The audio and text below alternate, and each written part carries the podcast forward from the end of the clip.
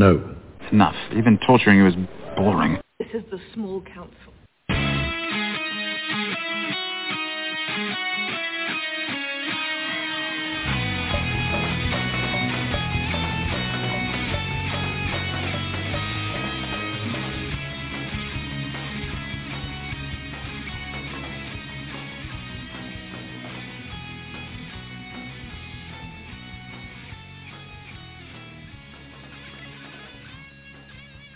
All right, everybody. Welcome back to Small Council Radio. It has been forever. Uh, but I have a bunch of uh, topics slated to get back in the swing of things. I know I've said that before. Um, I hope you all understand. Uh, 2023 was a very rough year for me and uh, my family, but things are looking up. Uh, time seems to be, uh, you know, a little more forgiving uh, week to week. So should have plenty of time to at least get a show uh, once a week for you guys. But no better way to start it off than with the new season. Season four is finally here. Uh, you know, we're a couple days late to the, you know, to covering it, but I'm sure you guys will understand. Um, you know, we uh, we've been itching to talk about it. Just uh, today was the first day that really aligned for a lot of the hosts here at Small Council Radio. Uh, but tonight I have, or I should say today, I want to say tonight because I just got off a 26-hour shift. but uh, today I have with me Cyrus and Spencer. Thank you both for coming on to cover this with me. Yeah, no problem. Glad to be back. Yeah, good to be back. Thanks for having me. Yeah, of course. So um, we're gonna, you know, kind of before we jump right into it, you know, give a little brief, uh, you know, what we've been doing while we're gone. I know we kind of keep our shows to like two hours, so we'll try to keep it brief so we can get right into it. Uh, we are going to be covering the rulebook stuff, the um, terrain, and the mission, and then we're going to jump into hopefully half of the factions today, and then we're going to do a part two where we cover the other half. Um, it's just it's so much content. There's no way we're going to be able to get it all in one show. Uh, as for myself, um, I took I've been kind of on and off with the show just because everything going on. But prior to about 10 weeks ago, I was still playing. Um, I was still like getting games in whenever I could. Uh, but about 10 weeks ago, the, my four of my kids uh, ended up really getting into Pokemon and with everything going on, I felt it was you know it would just be good if I got into it too, even though Pokemon didn't really interest me um, that much. But you know, I figure if they're going to be doing it, I'm going to be taking them to Pokemon League every Saturday. I might as well give myself something to do while I'm there all day with them. Uh, so I started up Pokemon. It's been all right. Uh, it uh, I used to play a lot of card uh, card games, and so it was a nice uh, nice refresher there. Um, even though it you know it doesn't even hold a candle to uh, if anyone out there has played uh, Dragon Ball Z by uh, Panini, um, the remake from the Dragon Ball Z Score uh, game. Absolutely amazing game, um, and unfortunately was not very long lived. Only lasted about two years before their licensing went up, and then another company snaked it. Anyways, so that's what I've been doing the last 10 weeks is Pokemon. Now I'm going to kind of be doing it like an every other week with the kids and my wife's going to be kind enough to do the opposite week so that I can really get back into uh you know getting some ice and fire and played uh my first games uh on Saturday last Saturday uh which was our local tournament ran Starks uh I wanted to run something very simple but still strong. So I ran like an Umber and a an Eddard list, but nothing too crazy. Didn't do like double Tully Cav or nothing, but um, went three and one. It was a very fun day. Uh, kind of long. We did four rounds, and for a first kind of day back, my head was throbbing by the end. You know, just was not used to the all day sort of a thing when you're playing Pokemon and it's only like five hours total and you know, you're sitting down the whole time a lot different atmosphere. So that's what I've been doing. Uh, excited to be back and excited to cover this topic. Um, and I'll uh, pass it over to you, Cyrus. How have you been? Oh, I've been pretty good. Uh, now, I I have had a much longer absence from the podcast than you have, and a general absence from the game as well. Um, I did purchase a, a new house a year and a half ago, and the dynamic my free time just completely changed, and the way that I was able to you know allocate my time and and resources and all that. And also around that same time, I was experiencing you know some pretty significant burnout for the game. Uh, not that I didn't like the game, it's just I was kind of obsessing with it and and I was thinking about it all the time and I was going to all the open play events and as many tournaments as I could go to. And burnout is absolutely real, even in things that you enjoy. And I was definitely feeling it. And then on top of that, I was trying to do, you know, the the extra shots episodes for the podcast, and those were becoming really daunting. I uh, I have a new respect for creators that do all their own work and all their own editing and, and recording and all that. And it's it could be difficult. And I'm sure I wasn't doing any of it how it's supposed to be done. I was doing it the only way that I knew how to make it work. And it was just getting to be too much and I was never looking forward to trying to edit a new episode. And I ended up stop doing, which which I, I really hate because there's a lot of people that were enjoying those episodes and I cut them off. I wasn't able to complete them and I kept having to restart them whenever a new version came out. Uh, so for any of anybody, any of the listeners uh, that were enjoying those that missed them, I'm, I'm sorry.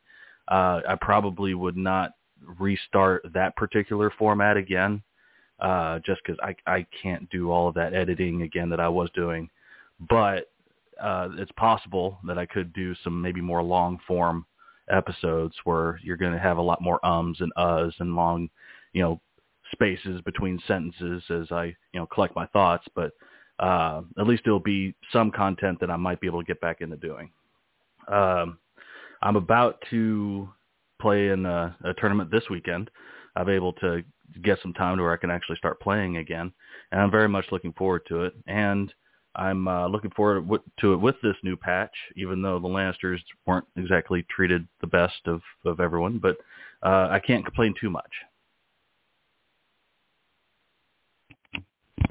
Yeah, uh, things have been crazy all around. I think, uh, though, Spencer, I know you've been kind of holding down the fort. You've been pretty much playing every uh, tournament, uh, playing at least like every other week, uh, if not like every week, if I'm not mistaken, and uh, been doing pretty well. Uh, so how how how are things going for you? Uh, they've been going pretty good. Uh, I'm the one that I suppose on the uh, small council that didn't suffer burnout or any uh, personal problems going on that I had to deal with, so I got to kind of stay the course and keep going normal. Uh, so yeah, I've been showing up to all the local tournaments that we have. Uh, the I was in the same one you were just in. I got second place, going three and one with Boltons. Uh, we'll get to them talking about them later in this show. Uh, but yeah, I've I've tried to still get in at least monthly games. It may not be every other week, but it might be at least every one out of every three weeks or so. Uh, and it's been good. Uh, kind of been branching out and doing a little less of my Baratheon, but we'll talk about them tonight today as well. Awesome. So yeah, uh, the, uh, if I didn't already mention, um, the factions we'll be talking about is uh, Baratheon, Lannister, Neutral, Bolton, and Targ. I believe in that order. Um, we figured it'd be good to, since you know, um, there's the Storm Crows and Targs. Uh, we'd keep those two together, and because Bolton's, uh, the neutral Boltons work with Lannister so well, and then obviously Bolton faction, and then because Spencer's on the show and he he mains uh, Baratheons, that's kind of that's the reasoning for why we're doing the factions in case anyone's like, well, why are they talking about that stuff? So I apologize for those that were probably really looking forward to the Night's Watch on this one. Originally they were slated to be in the show, but uh, we moved some things around because it just made more sense. Uh, but stay tuned for that other show. I'm hoping tomorrow night, um, if not maybe Sunday night. So it'll be soon. So it won't be like like a whole week from now. Uh, I want to get these parts all kind of done within a short time of each other because uh, you know they're all you know once this uh, is like a week, two weeks old, it's I wouldn't say old news, but you know, it's just not as interesting. Uh, you know, people have gotten a chance to get a bunch of games in and really dive into uh, uh, list building. So, um, so yeah, uh, we can jump right into. Uh, we'll do the uh, rulebook changes. So, I'm just going off the season four change log, and then I'm going to use some other stuff as reference as we go through it. But uh, so for the rulebook changes, uh, battlefield terrain, uh, they've added a third method in choosing terrain layout for your games called battlefield layouts. This method gives players pre-generated pools of specific terrain to choose from, representing various battlefields. So I don't have that like all the different options pulled up, but uh, I do know that they're all kind of thematic. Um, like one is like bogs and stuff. One's a bunch of walls, you know, with the palisades and low walls, and so on. Um, and you basically roll on the chart to see which pool of terrain you get. Uh, these terrain pieces are not preset. Um, have to, I believe, roll off and then uh, back and forth place them within the confines of uh, terrain deployment uh, for whatever mission you're playing. Um, I don't know about you guys. Uh, I think it's interesting. I like that it's there. It, I mean, more uh, is not necessarily always better, uh, but I think in this case, it's you know, it's nice to have the option.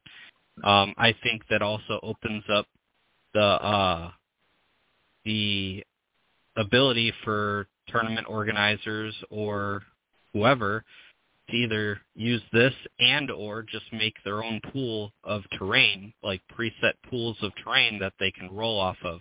If let's say you think one, you know, one or two of these uh, options you could roll for is a little too strong or too skewed, you could kind of make your own chart that's similar to this, like a uh, like a homebrew uh, option. What do you guys think? Uh, let's start with you, Spence.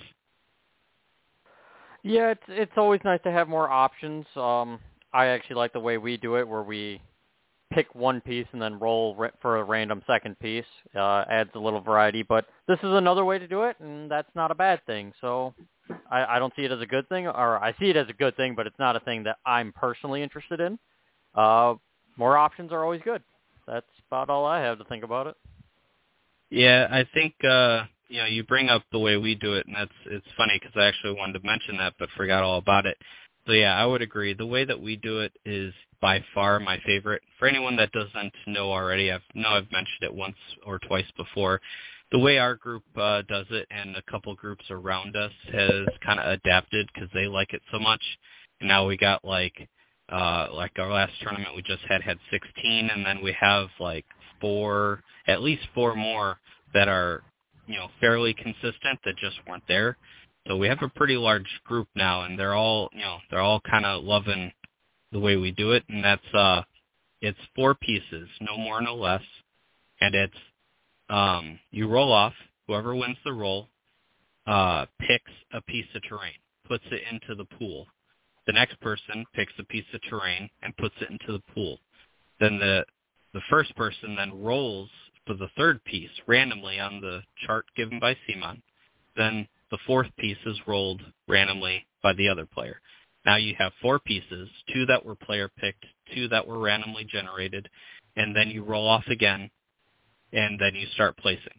I know it sounds like a lot confusing, but I'm telling you, we have a, you know a decent sized group, and no one has any issues, and they're loving it because you have some element of control of what's going on the board while not just having two weirwoods, two corpse piles. You know, a lot of the games will often be like one weirwood, one corpse pile. You've rolled like a low wall randomly, and then you roll like a bog randomly, and that's a pretty uh, awesome, you know, uh, group of terrain. And then e- even then, you still roll off, and you might not even get these. If I if I uh, picked weirwood, my opponent could win the roll off and be like, I don't want Bitweirwood anywhere near these objectives and, you know, put it away from everything. So it, it's a nice uh, kind of in between the player choice and the all random. But anyways, I uh, I'll get off that tangent tangent and uh, see what you think about this, Cyrus. Uh, it's not bad. Uh, it's definitely much more, you know, logically satisfying. Uh, that you know you can actually have a battlefield that's a little bit more, you know, random like you would expect, you know, in real life, and you know, fluff wise, that's good. Strategically, it could hamstring those who put a lot of thought into their terrain choices. Um, it will kind of shorten the gap between the much more experienced players and the newer players uh, because the experienced players have an, an ability to really exploit uh, the the terrain in their favor just because they have put a lot of thought into it as opposed to a player that just picks them you know it's like oh, I just feel like a, a bog. I'll, I'll just I'll just grab a bog now even though it may not favor their list. So strategically you know I think the more experienced players might balk at this a little bit uh, because it takes away just a, that tiny little bit of edge that they were able to get over, you know, moderate or, or newer players. But overall, I don't think it's that big of a deal. Yeah, I think uh, you know it doesn't save like a crazy amount of time, but if you're not playing in a tournament and the pieces of terrain aren't like gonna completely break the game, you know this setup is pretty nice for the more casual player that just like okay, let's roll you roll one die to find out what group of terrain, and you roll one more die to see who places the first piece. Done. You know, trying to figure out if it's player choice, you know, more casual players don't always know exactly what they want when they want right away. It takes them a, a minute per piece, per player. Uh, and um, and then not only that, uh, random, same thing. Rolling a random piece you know, now you got to look up what it is because a lot of more casual players don't know it by heart. Um, so I think uh, this is this is uh, a win for casual play because it's going to quicken the games by, you know, I would say three to five minutes, uh, depending on the players. Um, so uh, again, I think it's a win for casual, and I still think uh, you know even more uh, competitive people could definitely use it, especially if they want a challenge. You know, it is a you know we're playing a dice game. It's it's all random. Obviously, less randomness is a little better for being able to figure out what you need to do. But you know, again, it's options and it's it's nice. Hopefully, it all takes right. off. Uh, hopefully, it takes off better than the alternate list building rules did. Oh yeah, and I liked the alternate list building rules in theory. I just wasn't a big fan of what was presented, if that makes sense. Um, but that's you know that's kind of off topic. Uh, anyways, uh, next up, this one, this is probably the thing I'm the most excited about out of the whole patch, and I'm gonna I'm gonna take credit for this one just because I can, just because I want to, even though I technically have no proof. Uh, but if anyone listening remembers, we had Fabio on the show, and I brought this up to him. I said, and you can go back and listen to that episode.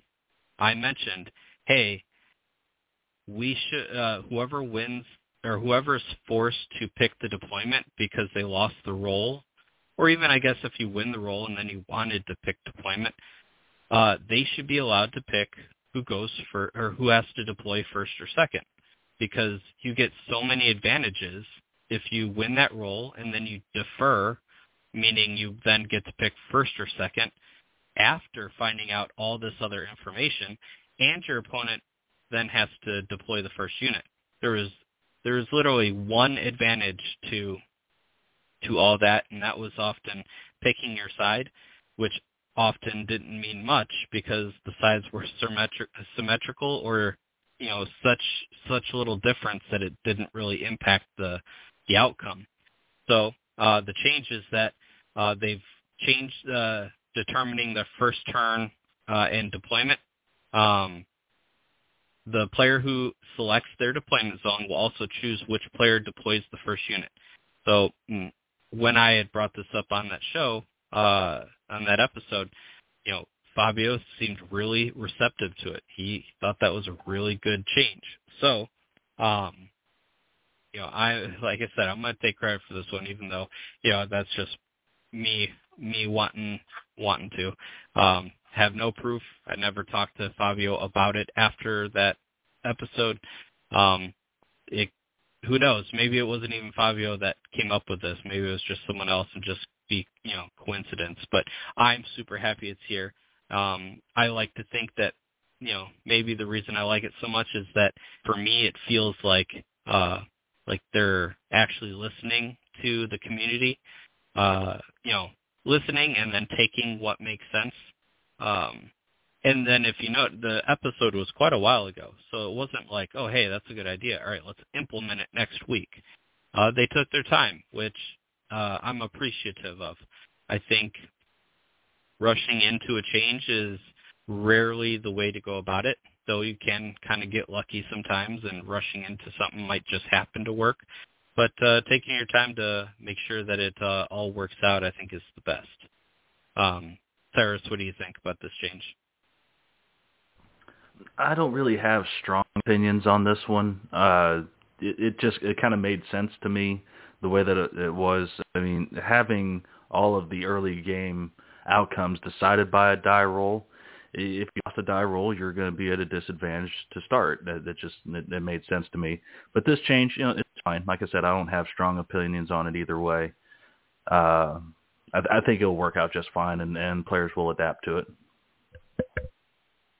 Yeah, I think uh, it's not going to like epically change the entire game somehow, but I think it's going to definitely create a lot less feel bads uh, when you lose that die roll, uh, knowing that you at least have one more small little advantage in your favor. And I think it might be a little healthier because you might actually see an, a small uptick in players actually picking uh, their side because especially if you're a five drop uh, list and they're a four drop, and you can force them to drop first, that could be huge. Um, especially if you have things that really need to be deployed away from or next to other things. So uh, I'm excited for it. What about you, Spence?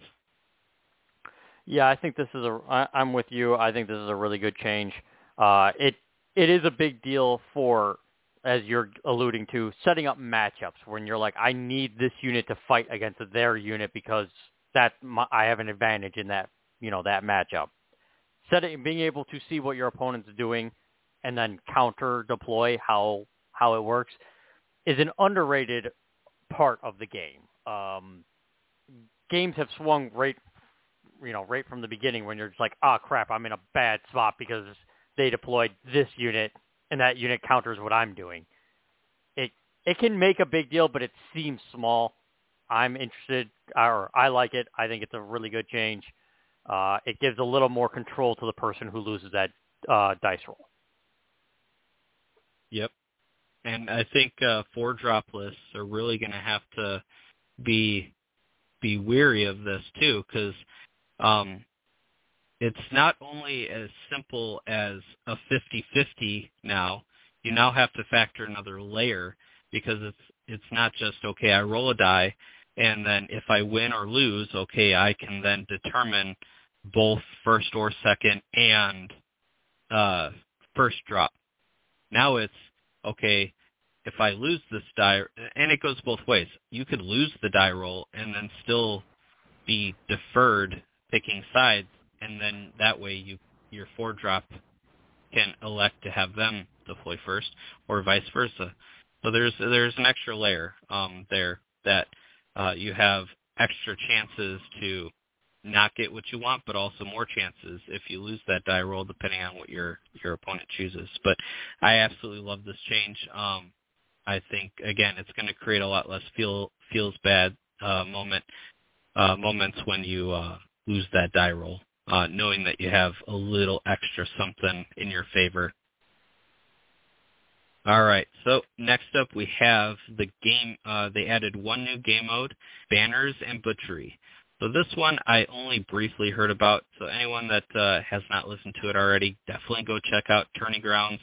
Uh, they have uh, like a five and a half hour or something um, episode talking about all the changes.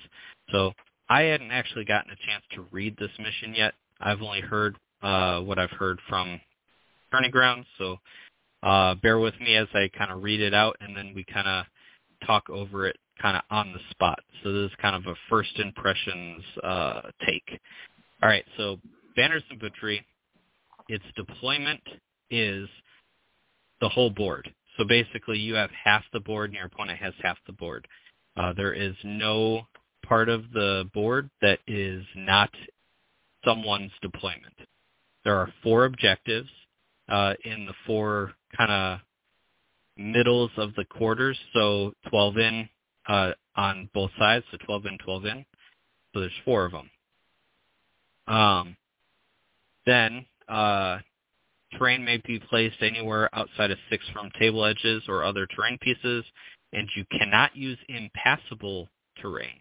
Uh, so one thing I want to point out, kind of a little pet peeve here, uh, and not with the, the designers. This is a pet peeve just kind of with people who fight against against the ability to make your own terrain.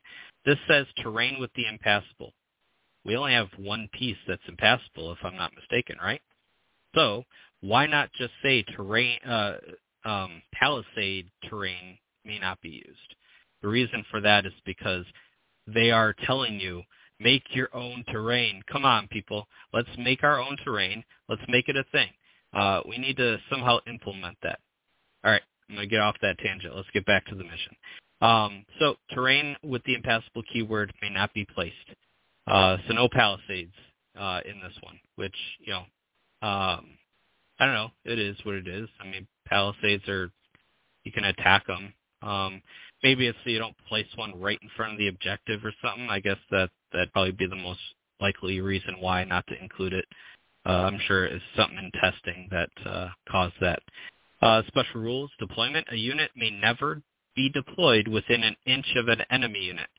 Uh, and the reason they had to uh, put that in there is because if you deploy right on the edge and your opponent then deploys right on the edge touching your unit, since the entire board is technically deployment zones, uh, you would technically start the game engaged. So um, basically whoever's dropping the first unit, you have now, if you drop them right on your the edge of your deployment line, you've now created kind of like this one-inch bubble into your enemy, into the enemy's deployment where they can't deploy.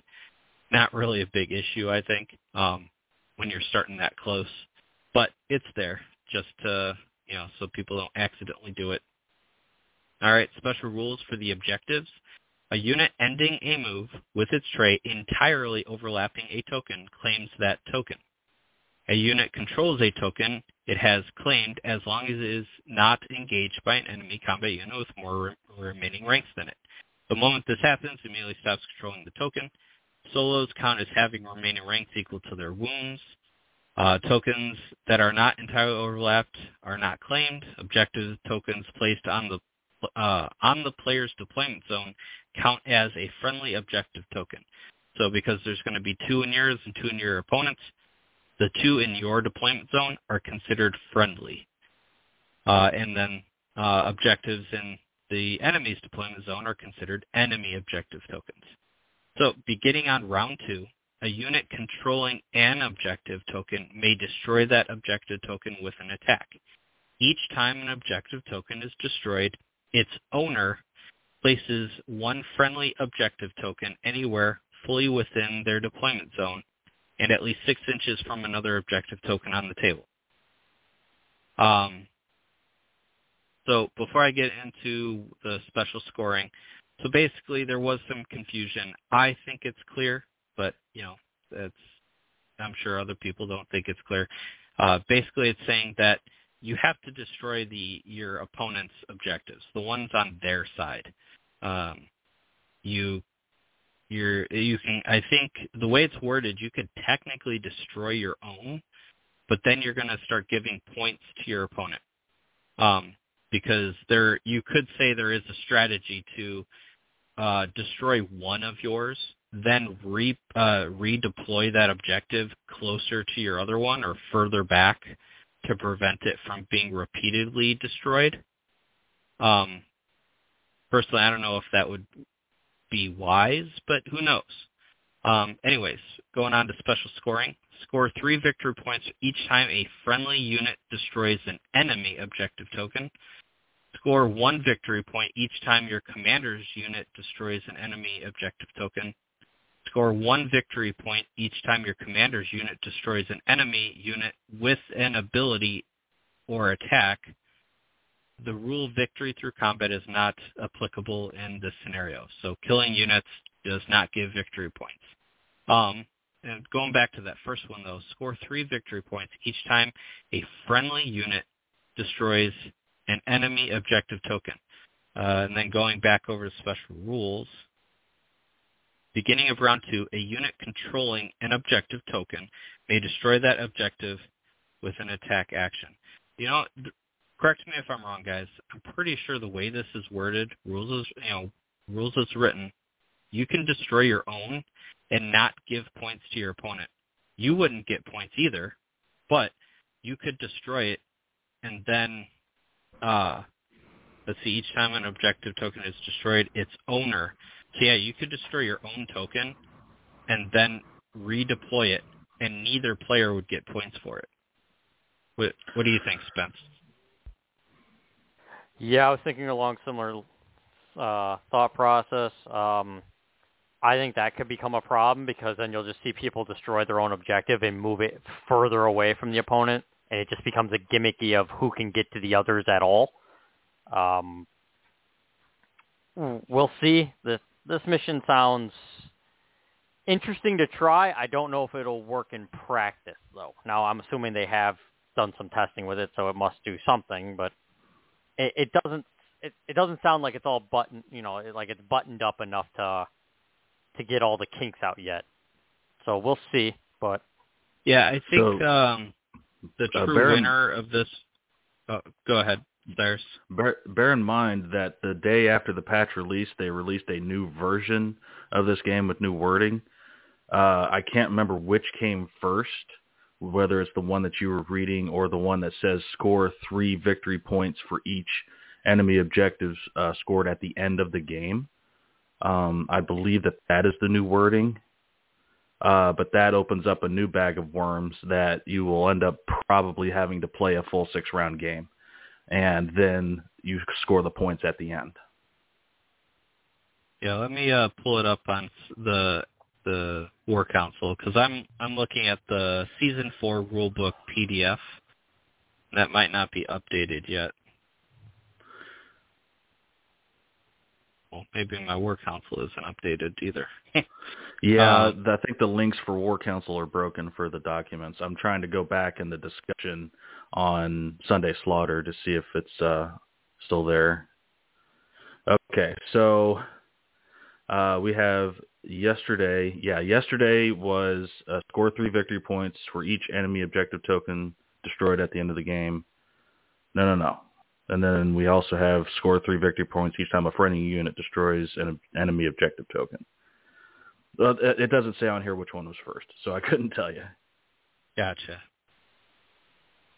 Uh, but the only change, though, you're saying though, is that you don't score it until the end. The dilemma of killing your own objective and then moving it won't do anything. Uh, no, because you'll still count it as an enemy objective token being destroyed at the end of the, end of the game.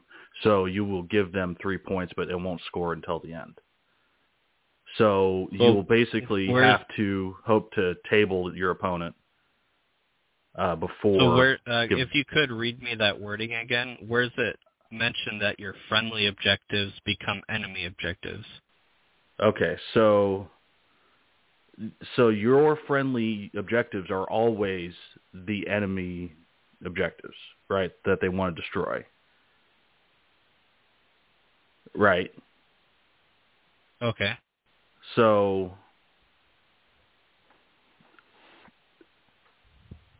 hold on, hold on. I'm uh, trying to read this again.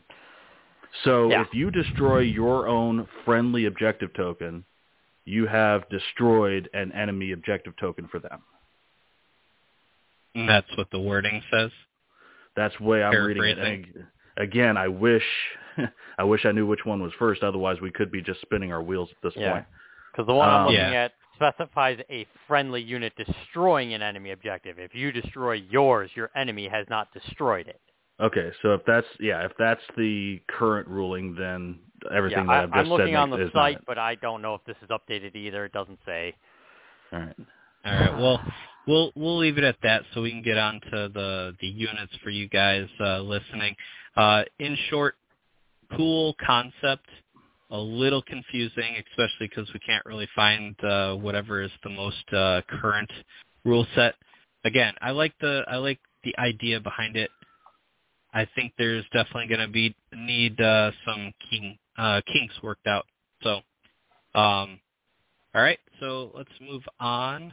Um, see, so the tournament guidelines have changed. Uh, they have new tournament rules and team tournament rules. I'm not going to go over all of that. Uh, any any of the more competitive players that are really interested in those rules, definitely go check out their uh, their CMON site. Uh, you can click on there. Um, the nice part is uh, this is something the Tourney Grounds uh, that uh, Mickey had uh, pointed out is this is the first time that um, the two have had the same title uh, as each other, the team tournament rules and the tournament rules. Um, so that's that's really interesting. Um, all right, next up, uh, let me just reference. Okay, we're going to talk about Baratheons first. Let me scroll down to them.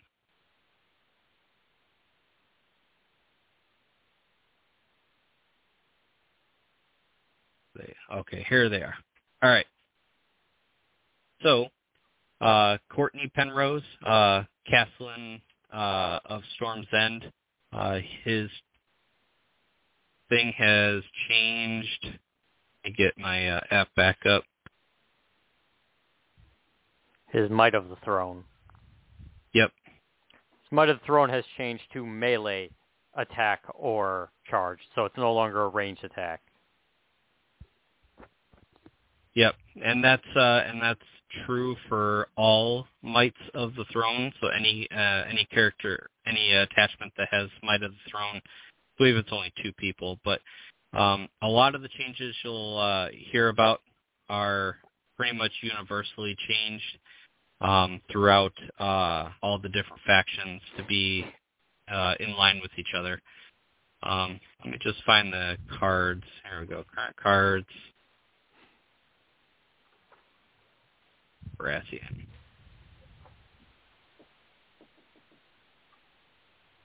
Why is this gotta be so difficult? Um, of course, they're not in order. Um, yep. So Might of the Throne is melee only. Um, I think it's fine. Uh, I think being able to repeatedly give ranged units free attacks uh, is a little much, uh, as you know, no one can quite do it the way uh, Othell used to be able to do it in the good old um, uh, Othell with crossbows and watch captain days. But um, it's still quite annoying that, and you know, not, we'll talk about them later. But you know, Lannisters and their crossbows. So I like the change. Um, what do you What do you think, uh, Cyrus? Yeah, this is a blanket change over anyone that had Might of the Throne. Um, that I wish it still had a little bit more versatility. I wish they added a maneuver option in there. Right now, just being a melee attack or charge, uh, it's pretty limiting. Now we know that you know Kevan crossbows were very prevalent and problematic, um, and I think this uh, this was probably necessary, but it's it's very limiting at this point. Yep. What about you, Spence? I would agree it's limiting, but I'm actually okay with that just because getting free attacks off of a zone that doesn't normally give you free attacks is still a really powerful effect. So it's kind of, well, we need to limit it because it's powerful. Um, so I'm okay with it. Uh, even as Yep. a Penrose supporter, it doesn't really bother me that much. Yep. All right. Next up, we have Battle Scars on Brienne Rainbow Guard. Uh, Battle Scars, as far as I'm aware, on every single person in the game was changed to this. Each time this unit performs a melee attack before rolling attack die, choose one, and for each destroyed rank, choose another one. You can either choose Vicious, reroll attack di- uh, reroll any attack dice, or this unit rolls its highest attack die value. Um, one point as far as far as I'm aware on everybody. Uh, absolutely phenomenal. Uh, this is amazing. For one point, you not only have the versatility of choosing any of the three, but rerolling any attack dice is just universally worth, in my opinion, worth one point. What do you think, Spence? Yeah, this is uh this is pretty interesting. Uh it would only be for melee attacks, but but yeah, cuz it's Oh specific, yeah, because it's yeah, battle scars is specific trigger, to melee. But I'd still think in general the card or the ability definitely got a facelift. It is definitely much better than it was. You're no longer punishing your opponent to, for attacking you. Well, I mean you are because destroyed ranks will give you more abilities, but you get to pick which one is be- more beneficial for you at the time, even without losing a rank. That's a big deal. It means you're getting benefits for the ability all the time rather than just when your opponent's attacking you. Uh, Yep. I actually already readjusted one of my lists to throw Brienne in one of my lists just to see how it works out. But I'm I'm excited to actually try this. How about you, Cyrus?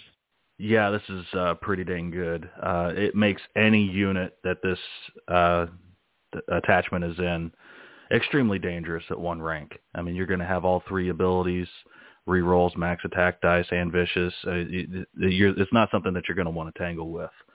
This ability makes a lot more sense than the previous ability, especially when you think about units like the, the Great Walrus and Free Folk. I mean, you, you had to survive multiple attacks you know, with a unit of raiders in order to get the most out, out of his ability, and you know, that wasn't really going to happen. So this version here, I think, uh, is very, very good, and I think it's going to see a lot of play. Yep. I can't wait to use uh, battle scars in a lot of factions. Uh, you know, most factions have someone with battle scars, so it'll be a nice, uh, nice addition to pretty much everywhere. All right, next up we got Rainbow Guard. They had the uh, Order Resilience added, and they added Rally Cry, but they removed uh, Perseverance and Valor and removed Rally Point. But their morale did improve from five to a four. Um, overall, uh, amazing uh, change. That resilience is, I think, key to helping these. Uh, as you'll see with the King's Guard, same thing. Uh, it's key. I think it's going to be key for these uh, eight wound uh, units to survive. Now, keep in mind, there's plenty of things to shut off orders, so I don't think uh, this unit's going to be tough to kill. But you shut off that order, and I think uh, when your opponent's not expecting it, and you could really, uh, you know, uh, kill this unit. Uh, I wouldn't say super easily, but you know, uh, it, it wouldn't be as hard as most people would. What, what do you think, Cyrus? I'm incredibly jealous because this is the best version of the King's Guard in the game. Because uh, this doesn't have the major downsides like uh, Joffrey Commander does. So yeah, this is a really good change for the unit. It's probably going to see more play, uh, particularly this version here in Baratheons. Yep. Well, the funny thing is that uh, I could I could see these guys being back to are they six points? Yeah, yeah, they're six points. I could definitely see these guys being back to seven points. Um, you know, because and keeping the King's Guard six, and the offset would be the fact that uh, Joffrey has those downsides on his cards, whereas uh, Renly does not. Um, and I think that would be, in my opinion, fair for a one-point difference. But these guys at six points are just amazing. Uh, Spence, what do you think?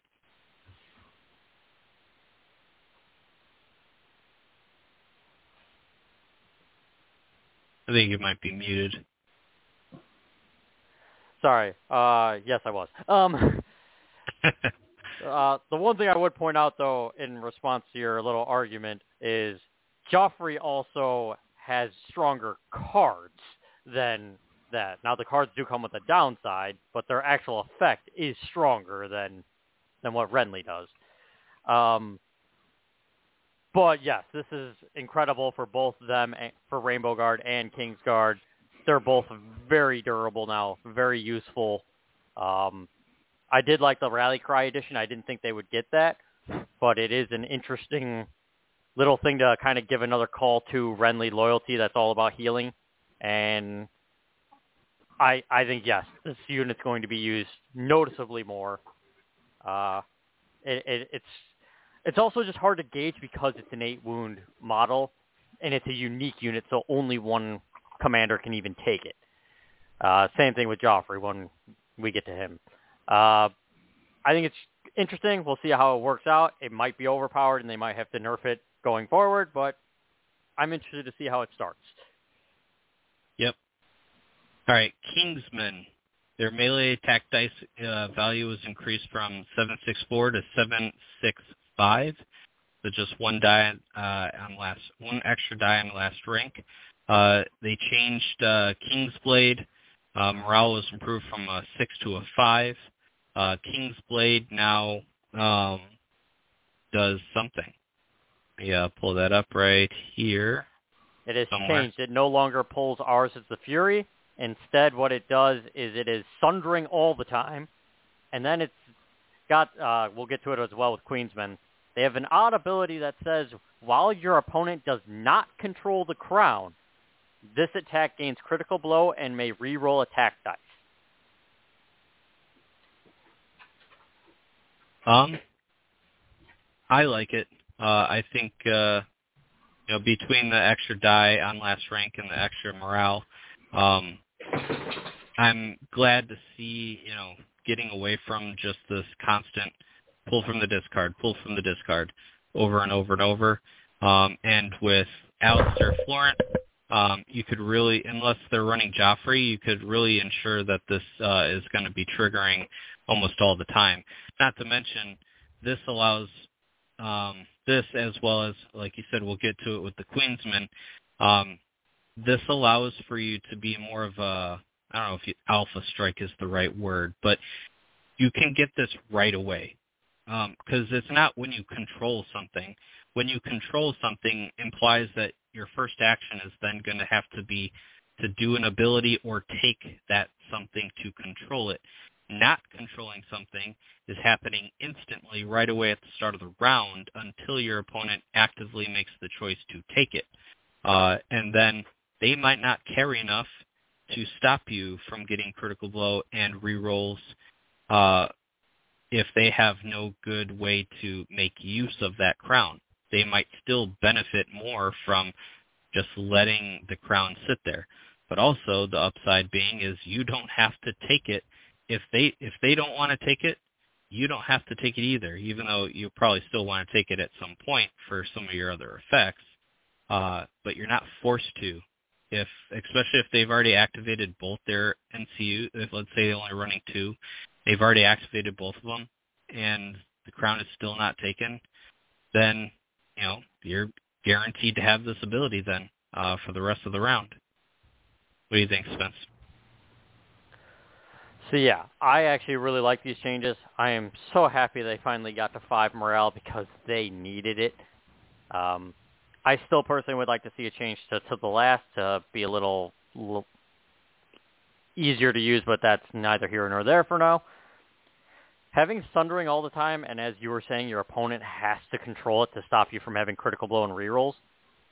The issue I, always, I was having with this unit is it struggled to compete with Stag Knights. Stag Knights had a better defensive profile with the resilience order, and they would ramp up to the offense that was clearly better than them, even with uh, ours as the Fury. This, I think, is interesting enough that I go, my offense is far more consistent than it was because uh, I had to have zones to get Ours of the Fury to do what it was going to do anyway. This, I think I can get more consistency out of, and it's more kind of as you were saying, alpha striking. Start of a round, you just go, okay, I'm going to take the swords. I get Sundering and Critical Blow with reroll. I can fish for sixes and try to do eight, nine hits with Sundering. It, it can be a pretty powerful blow if you start a round engaged and our first player. And Stannis, you know, has um, Cressen NCU who didn't change, and he can give you first round if you need it, or first player. Uh, I, I'm very happy with this change. I think it's a very interesting unit. and I can't wait to try this.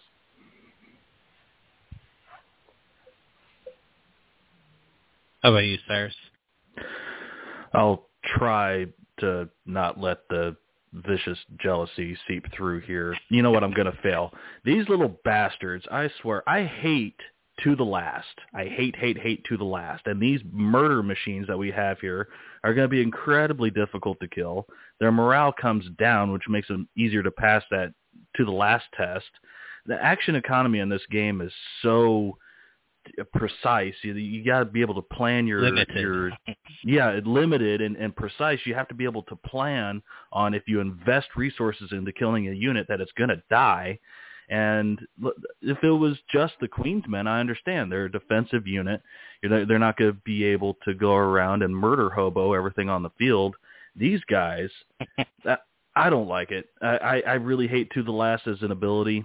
I wished it worked more like you know reinforcements where if they're about to die, you can pull some wounds off a nearby unit and have them bolster them back up. That would at least be more fair. This is just, uh, I make a morale test and I don't die and I can do it twice. I just, So- it drives me crazy. All right. So my thought for Till the Last has always been, I really wish it was just a innate ability that said the first time this unit is destroyed, it is not destroyed but remains in play with one rank. There's no morale test. It only happens once though. Your opponent knows it. You know, it's not. Oh, I hope you don't pass that morale test, eh, so that your unit dies. It's like no, everybody knows at the start of the game, they have one shot to live, and that's it. That's always Yeah. been my thought on it, but that's not how the direction the devs are going. So What do you and I know everybody wanted the Kingsmen to come up. They were they were on the shelf for all Baratheon players, and I get that. I just wish that to the last wasn't this ability that's that's on there. That's that's really the only thing that because you know a seven point unit should be you know incredibly offensive and have you know should have some ability to stay on the field, but it, really my biggest problem comes with to the last. I've I've always had issue with to the last. It's the you only have so many attacks in a game, uh, and for some factions, you know, or some lists that don't have free attacks in any way, uh, to the last could you know you could just completely be unable to finish the unit, especially if they have healing in any way uh, to heal these guys back up. You know, you put uh, uh, the one true king in here with that dauntless to heal up um, from passing that five up morale, or I think it's better, right? Because he gives stalwart or something for no, iron he gets resolve. Iron, iron resolve. Um, but uh, so I don't know. Um, I think these guys too early to tell, but I think they might be a little too good, but we'll see. Um, I think uh, it wouldn't be as bad if you keep kept that uh, last rank at four dice. That way, when they're surviving that to the last, they still only have four dice because that, assuming at max uh, potential, they have that those rerolls with Criplo. Five dice with Sundering Criplo's rerolls um, after surviving a to the with a to the last token. That's a big hit back, hitting on threes. So um, be a little much, but I don't know. We'll see. I think uh, Kingsmen did need a little love though. All right, next up we got the Queensmen.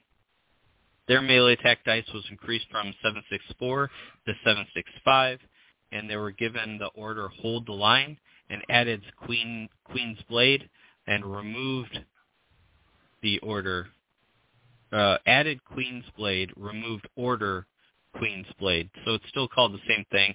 It's just that uh, it's the same as like the Kingsmen. It's if your opponent does not control the crown, uh, your opponent can't expend vulnerable and panic tokens. So keep in mind they can gain them. So you can put them on them, and as soon as you can somehow control that crown, you can start expending them. Um, I like it. Hold the line is a very uh, a very good ability. Um, uh, yeah, I think that's all I have to say about them. Uh, what do you think, Spence?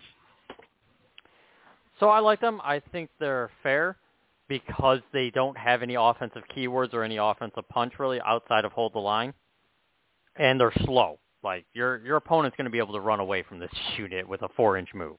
Um, so I, I think they're good. They're fair, uh, and the I still don't know if I take them over Kingsmen or over Stag Knights. I, I think that's going to be their dilemma. But there are game modes that they're going to be actually a, a good choice. Um, like the butchery one where it's like, I'm going to sit on my home objective, or banners and butchery that we were trying to talk about. I'm going to sit on my banner and you got to come fight me for it. Like, okay, good luck moving this unit to to take that objective from me. Um, there's game modes where they're good. There's also uh, game modes where they're awful, and you're going to have to keep that in mind. They're not going to be a universally good unit, and they have reduced in this update the importance of having the R'hllor keyword. So I mean, you got to take it with a grain of salt, but I, I like them. I'm gonna try them out uh, when I get a chance to play with Baratheons again. Uh, I'm not as excited about them as other things in this update, but I think it's a good change, and we'll see how it turns out. How about you, Cyrus? I am much less salty about this unit than I am in the last one. Uh, this, I think, is probably a perfect seven-point defensive unit. I mean, this has staying power. I don't mind to the last being on a defensive unit like that. Uh, hold the line will be quite strong, but you're going to be relying on your opponent to get engaged with this unit to be able to use it. Uh, and that's probably not going to happen. They're going to try to avoid this unit if possible, uh, which is the downfall of most defensive units. Uh, but if you get these guys in a position where your opponent doesn't want them to be, they're going to be hard to shift. So I think that this is a, a really good unit for what it's trying to do. And yeah, I don't mind it nearly as much. Yeah. Let's see. Where I think these guys will really shine is uh, uh, missions like uh, Game of Thrones. You send them right into the middle objective. And yes, I know they're not going to get there first. They have four-inch move. But that's not the point. Your opponent gets there first, you then have time to set up taking the crown before they ever enter combat. They then charge that middle unit. Um, you're not going to get hold the line right away, but you'll get a nice uh, seven dice hitting on threes char- uh, rerolls charge. Then starting next round, I mean, what are they going to do? Attack you?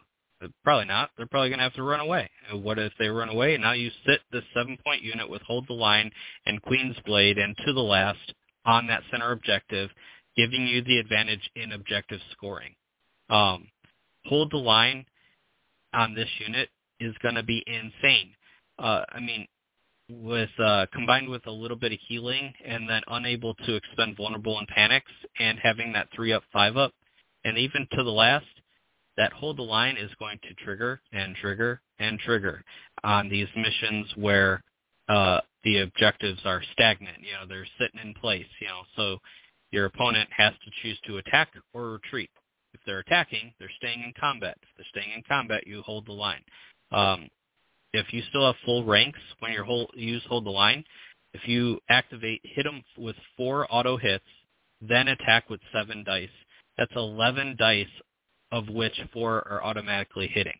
Uh, I mean, yes, if you're attacking something with a two up or three up armor, it's going to take a while and it's probably no one's going to go anywhere. Um, but through attrition, the more than likely the Queensman is going to beat a three up versus three up armor.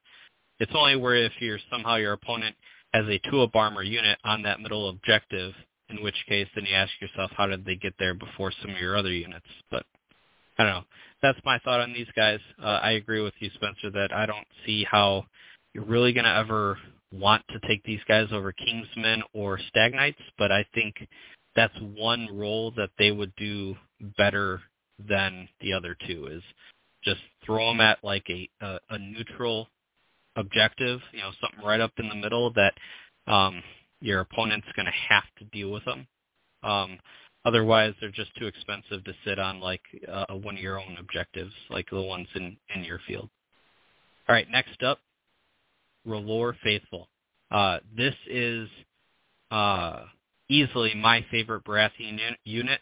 uh, from either loyalty. Um, I am so excited for the changes for these guys. They got uh, their movement was increased from five to a six, and their I believe the entirety of their Heart of Fire ability was changed.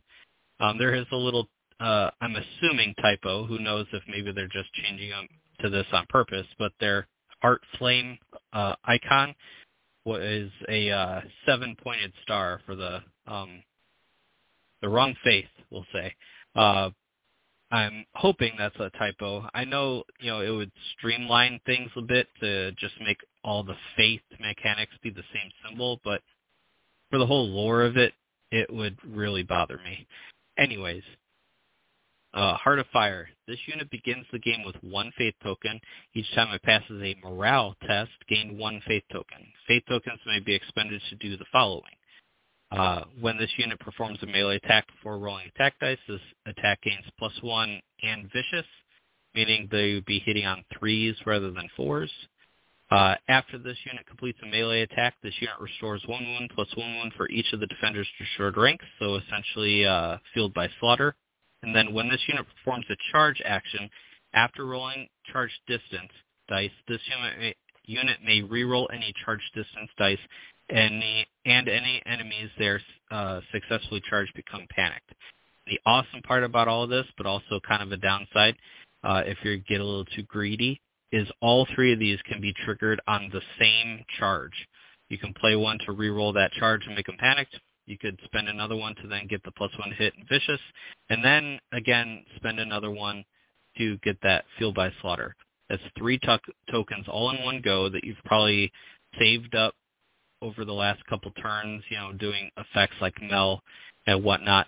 Um, so, uh, but either way, absolutely love this. Was not a big fan of the whole if you die, uh, expend one, and then someone another ruler can get a free attack or something. Not a big fan of that. Uh, this right up my alley. Favorite unit just became, in my opinion, really good uh, really kind of defines his own role, their own role. Uh, a six movement unit, uh, infantry unit, huge for Baratheons. Um, and uh, yeah, uh, Cyrus, let's start with you on this one. What do you think? Yeah, I actually think this is pretty good. Uh, this kind of fits a, a, a role in Baratheons that they don't really have. A light armor, quick unit, capable of doing some offense and has some sustain. Uh, I didn't really like one of their previous abilities that dealt out auto hits for each rank that was destroyed on the unit. It was possible that you could attack the unit and end up suffering six hits back, which seemed just a little bit, you know, too punishing. Uh, and then sometimes you weren't even able to pull it off if you were destroyed or what, what have you. So it feels bad for someone. Either you could never get it off because you would just die first, or yeah, you'd go, okay, here, take a ton of hits. Now my turn. I attack you. You die. Yeah, these this set of ability makes a, a lot of sense, uh, and I think it fits really well for this unit. And I think it's also equally vulnerable as the Warrior Sons to abilities that can shut off abilities because you're losing an entire text block if this unit loses abilities. So uh, that's one of the reasons why I haven't been running Warrior Sons anymore is because you lose, you know, five paragraphs worth of text of abilities if they just shut down one ability. Uh, so yep. yeah, I think I think it's fair, and I think it's uh, probably welcome, and it's definitely going to be run in R'hllor lists. How about you, Spence? Yeah, so I'm super excited to try this unit out. This looks fantastic for six points. As you guys were saying, it is a six point unit with a six move, something that Stannis has almost nothing, you know, has no access to. Um, the abilities are much more improved for what you would want the unit to do uh, compared to what it did. I hated having to hold on to it before, hold on to that one just so I can get the big value of, you know, the free attack from another R'hllor unit. Uh, and I, much like Cyrus said, I hated that auto three hits. I hated doing it to my opponents. It felt dirty to, to do it. Um, but that's what the unit was doing at the time, so you you did it anyway. Um, I will point out though, it the second ability is not actually fueled by slaughter. It's better because I don't have to do a wound to trigger it. Fuel by Slaughter, you do still have to do one wound to trigger the Fuel by Slaughter Oh, yeah. ability. This one I don't. I just have to attack. Um, so if I just need a heal, I just attack and don't care if I do any damage just to, to heal off of it.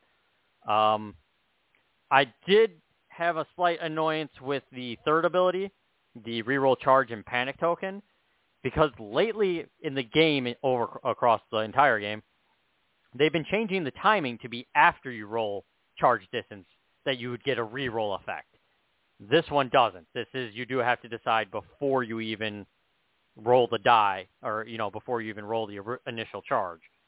So you're kind of doing it of, I need insurances because I have to make this charge, or you just really want the panic token to go with it.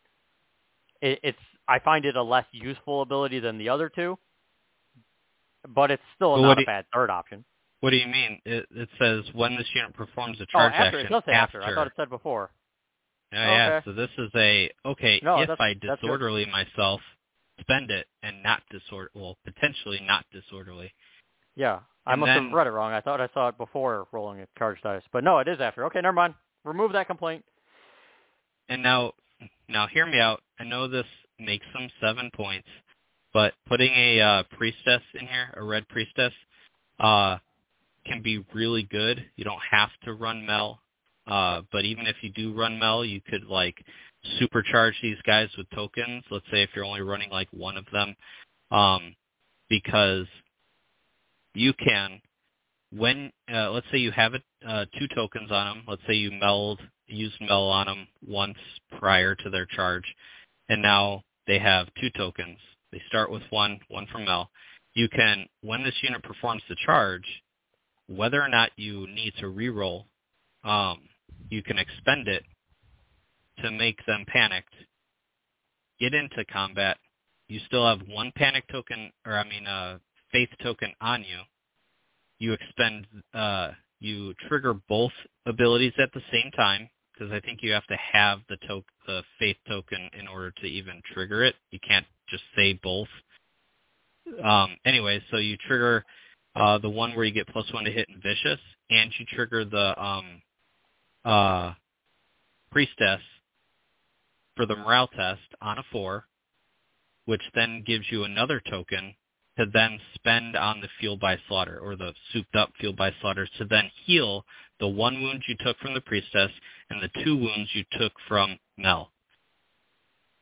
Now you have panicked, vulnerable, plus one to hit, vicious, uh, so three dice hitting on sevens, uh, sorry, seven dice hitting on threes, and then you're healing one plus one wound for, for so probably two to three, you know, if you're lucky, three wounds, healing all all the way back up to full. And so now that fuel, that souped up fuel by slaughter, uh, isn't going to waste, and you'll actually have a reason to use it at the get go of the of the game, rather than you know charging at full health, not really needing it. But you know, that's just a little cool combo I was thinking of. Um, Yes. Yeah. So Again. slight correction.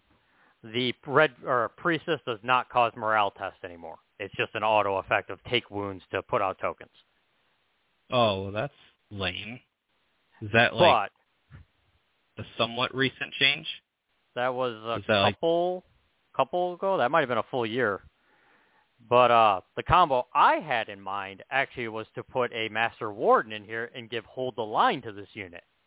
You want to charge me because I'm a flimsy unit? That's fine. I'll just hold the line you for some auto hits and then I'll attack you with fuel by slaughter. Yep.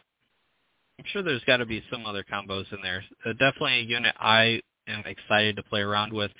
I think once uh, I play around with my Starks a bit more um, uh, these coming months, uh, and once you have had a chance to really play a lot of these new stuff, that's when I'll probably take the time to cross over from Starks into the Baratheons because I'm really excited to get back to painting my Barath, uh, mostly my Stannis side Baratheons, and then really trying them out. Uh, I painted one unit of Faithful, and uh, they're one of my favorite painted units I have. And I have two more that have just been primed for years. All right, so next up, uh, Dragonstone Noble. So the Dragonstone Noble uh, changed quite a bit. Um, I'm excited for it. It uh, has a much more, I don't know, its role makes a lot more sense, I think, and uh, is more of a support piece, but still can go out there and deal some damage, kind of like, you know, maybe not as much as a wolf can, but uh, more survivable than a wolf. Um, so he now has he has uh, three dice sitting on threes, four moves still, a two up save, three up morale. Um, he lost Sentinel, but gained Noble's Bolster Order. When a friendly combat unit in long range would gain a condition token, it does not gain that token. Uh, he has three wounds still, uh, and he may do a maneuver or retreat at the start of his activation. And then he also has Mastercraft Warhammer. May always reroll attack. The defender rolls any ones on their defense dice to become weakened. Uh, still four points. Uh, what do you think about this, Cyrus? Oh, just more token shenanigans and Baratheons. I love it. uh, it's not bad. I mean, the combo where you could get Mel to give this, you know, two wounds, and then they're, you know, actually destroying Four units auto hits. Yeah, that that's gone. Uh, they don't even have sundering anymore, so it's really not something that you're looking to go out and destroy units with. Like you said, it's a support piece, and it's a fine support piece. Uh, it uh, doesn't have the punch that you know Gregor has, but Gregor doesn't have the uh, the versatility that this unit has. So I think it's pretty fair. Uh, I don't mind it. I don't mind its existence as uh, I do some others. Uh, so yeah, I think this is fine. It's it's still going to be really difficult to kill, still with its two armor and uh, three morale. Uh, so you're going to need to be going after this thing with auto wounds if you have it, you know, precision, you know, uh, no defense saves, that sort of thing. If you have it, uh, any real hope of being able to take it out. Uh, but it still does only have the three wounds, so it, it's possible. But if you invest in destroying this thing and you don't do it, uh, you're probably going to be in a bad place. So there are probably going to be other targets on the field that you want to target first. So yeah, I, I, I don't mind it. I think it's fair. It's uh, worthwhile.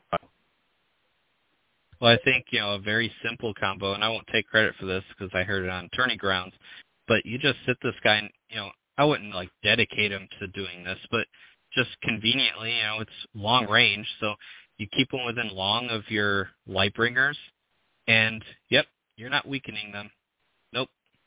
Boom. You try to weaken them, uh, can't do it. Obviously, if you can multi- do multiple weaken tokens, then you know you uh, but I mean, it'd be pretty funny if like weaken token, nope, nobles bolster. All right, um, uh, weaken token, nope, stag's wit. so, uh, what do you think, Spence? Well, don't forget the mighty Shira can also take uh, the mail and remove a token. Oh yeah, um, uh, yeah, I like this change. I actually really hated how it was designed before. Of I want to hurt myself so that I can do this auto hit mechanic that I have, and it it tried to be a a, da- a cheap damage dealer, and it never worked for me. So I'm actually happier with this setup of its uh, support ability, like you said, just kind of stay in long range of something important, and mostly just remove weakens. Um, I'm happy with that. I, I'm interested to try it. I still don't think it's great. It's not like an auto take or anything like that, but it's an interesting option to play around with. yeah. So I agree with you. I think the old version was a feels bad uh, version where either you like tried to do the combo, give yourself one, you know, down to one wound with Mel to be this heat-seeking missile that tried to wreck face just to, you know, only have one wound and then die before ever doing anything, or actually accomplish your goal and then you'd be this four-point missile that deleted things. Uh, either one was a feels bad, in my opinion, for someone, and I think this version is a lot better for the game, a lot better for the average player. Uh, is he going to be the super ultra competitive piece? I don't think so, but I think you will see him in some competitive lists because he is a a solid uh, a solid support piece. So, all right. Uh, next up, we have Axel Florent, Hand of the Queen, who changed to something. Um, all the way at the top here. He is. And there's so many cards. Uh, all right. He has the influence. When this unit claims a zone, attach this card to a combat unit until the end of the round. Each time Axel influences an enemy unit, it becomes panicked. When influencing a friendly unit, when that unit is performing a melee attack before rolling attack dice, the defender becomes vulnerable. These four points, Stannis loyalty, uh, really good. Um, I think uh, maybe I wouldn't say too good. I would say this this ability makes the first thing it screams out. Maybe you guys can correct me and why I might be wrong. First thing it screams out when I read this is why does Roose NCU have limited number of uses when you can Axel Florent every round and panic something? I know he has the replace a uh, part of him and then can panic uh, test someone, but I don't know. What do you guys, uh, Spence? What do you think of Axel and kind of the whole Roose thing? Uh, I would completely agree with you. Um, it wasn't the first thing that came to my mind, but you are right. where this kind of feels almost like a power creep uh, buff. Um, this feels really strong. Like you said, I don't, I don't think it's broken, but it's really good. Um, the combo I actually had in mind was with Kingsmen, start of round, put this, you know, put Axel on the sword, and then suddenly now you're re-roll Sundering critical blow with a vulnerable token on your opponent, and it just, you know, can can do a a pretty really strong hit just right off the bat to start a round. Probably way more damage than your opponent can heal. Um, this is good. Yeah. This is this is really good. Um, like you think like Pycelle, who you know just took uh, a nerf. well, let's just say his old version. Let's just or old old version, the weakened token. I mean this. I mean, granted, Pycelle didn't influence a unit, but I mean there is that. So like you can't if you run Axel, you're not going to be able to Axel the same person that. Or no, never mind. Mel doesn't influence the person she zaps. So yeah, you can uh, influence your own person with Mel and then zap whoever you just panicked with Axel. Um, so yeah, like you think of these other NCUs, you you think of um, Pycelle, who was too good at being a weakened and a vulnerable, and now you have Axel here, who's a panicked and a vulnerable. Uh, so I don't know. I I think he's. I don't think he's broken. I don't think he's some like piece that's going to be unstoppable, but he is arguably going to be in, you know, at least half or more of like all um, panic based, you know, like uh, Stannis side lists. I, I mean, could argue not even just panic based. I I think Yeah. he's actually good enough to go into any Stannis loyalty list. Um, I think this is good. I think he might be slightly too good and need to be toned down in the future. We'll see what time has to say about it, but this this is just really good and really uh, versatile of an ability. Well, and like you were saying, you know, I know you didn't like spell it out, but you basically said it. When you take the swords with him, the key thing about when you take the swords with him and then vulnerable, whatever you're about to attack, there is no time to heal that vulnerable. If you influence a unit and they become panicked, okay, cool, I'll activate my Catelyn, heal that panic token. Or I'll take the bags and heal that panic token. This vulnerable token part, some might say, oh, well, you have to perform a melee attack to trigger this part. That's a good thing. That's not a bad thing. That's a good thing because they have no time to stop that vulnerable from now being instantly uh, valuable. Um, what do you think, Cyrus? Oh yay, more token shenanigans here in Baratheon. How exciting. Uh this is ridiculous. I mean, it seemed like they were toning down abilities that that granted just a bunch of tokens, like Pycelle, for example. They even toned down uh Baratheon Justice. But here, I mean, you have the ability to hand out six tokens or more throughout the game because it's for each melee attack. If you get multiple melee attacks in a round, that's multiple vulnerable tokens. This is just ridiculous to me, especially in the same breath when we're talking about because vulnerable. Or, I'm sorry, uh, weakened token is very powerful. It has the ability to stop multiple wounds, and as we were discussing in our group on uh, Discord earlier, a vulnerable is typically worth one wound, but if if you're getting multiple vulnerable tokens throughout the game, as well as panicked when you need it, it's a lot. I think this is too much. Yeah, you might be right. I think uh, time will tell. Um, I could definitely see I, one of these two abilities being straight up cut in an update. At least one, if not a tweak or to the other in addition. Yep. But yeah, because even if this vulnerable token part was the same exact effect as the each time Axel influences an enemy unit, even if it was like just the same line that says becomes panicked or vulnerable, that's basically what Pycelle just was, and he had to get nerfed. So, um, yeah, I think uh, it might be way too good. I don't think broken, but I just think way too good. Um, all right, over to Selyse and Shireen. Uh, Spence, correct me if I'm wrong. Did the only thing that changed is uh, a point crease, or did Yes. something else change on here? Okay. Yep, just Uh, really good. Really good for five points, right where they should be, um, I think. I think some of the combos might end up making it a little too good, but they were combos that weren't just like auto combos, you know what I mean? They weren't just like do it and it happens automatically. You kind of had to do a little setup with the combos, which I think is what's going to make it okay at five points. Just a really good take at five, and I think you're going to be seeing them a lot more often. Um, well, now they a lot are more still than going- zero, yes. yeah. So Well- the change log says that there was a change to fervent convictions, but I am not familiar enough with the other version of the card to know exactly what that change was. Oh, they took Uh, away the um, morale buff. Ah, got you. Oh, they did, yeah. It's- Okay, So I think All right, that's yeah. still fair. I mean, that's still the- fair, yeah.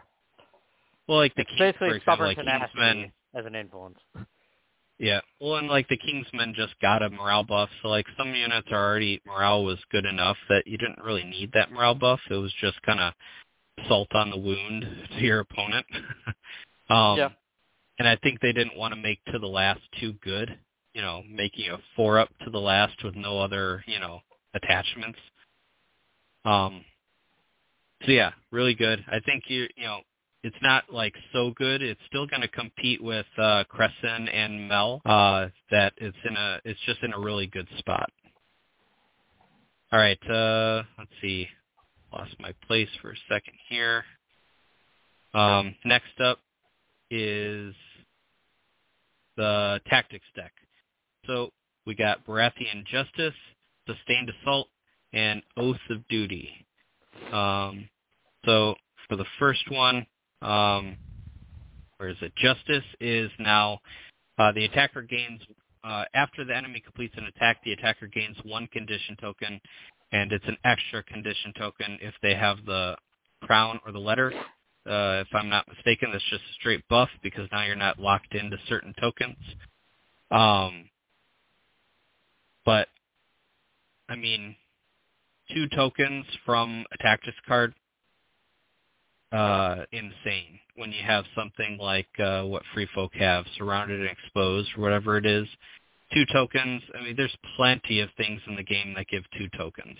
Uh and this one is only two if you have one of those. Now granted you're probably going to have one of those but just a really good card. Uh, st- uh before i get your guys opinion i'm just going to talk about all three. Sustained assault when this unit is performing a melee attack before rolling attack dice. If the unit began the turn engaged with the defender, it rolls its highest attack die value and may reroll any attack dice. Basically, the difference here is that one, uh, forget which one, it doesn't matter, but one was tied to the uh, beginning of the turn engaged, and the other one was tied to having less ranks. Uh, now it's just all tied to being engaged. Um, I think it's better. I think it's still the least desirable card in your deck, uh, even between probably anything your any of your commanders are bringing, but it's the tad of a, uh, a small increase. And I think uh, Tourney Grounds also pointed out that I'm pretty sure this is the only sustained assault that was technically changed in the entire game. All the many versions of it uh, are all still the same. But I think that's because all the other ones are all tied to commanders, and being a commander to trigger that second half uh, is a lot easier, and I think probably just more thematic for the commander. So I that's my guess on why that didn't change. And then uh, Oath of Duty, start of any turn, um, you attach it's the attach card when uh, one of your units destroys, it'll trigger. While this card uh, has a token, each time this unit performs a melee attack before rolling attack dice, the defender gains one condition token, and while you control the crown, this unit may reroll any attack dice. So basically, the condition token what used to be the crown, uh, controlling the crown effect, and then the effect that you always got once it was active was uh, um, minus one to panic damage. Um, so they swapped it and then changed uh, changed it. So now it's you can reroll any attack dice if you have the crown. Um, I think it's better. Uh, personally, I think with how good uh, Baratheon's morale can be, I think it's better when you take it on Stannis' side. Uh, you can tell me if I'm wrong, Spence, but I think maybe it might be weaker with Renly's side. But I'll let I'll, I'll leave that up to you. Uh, what do you think of these three cards, Spence? Well, first and foremost, I would say I don't think the Baratheon deck needed any buffs, and yet it got three.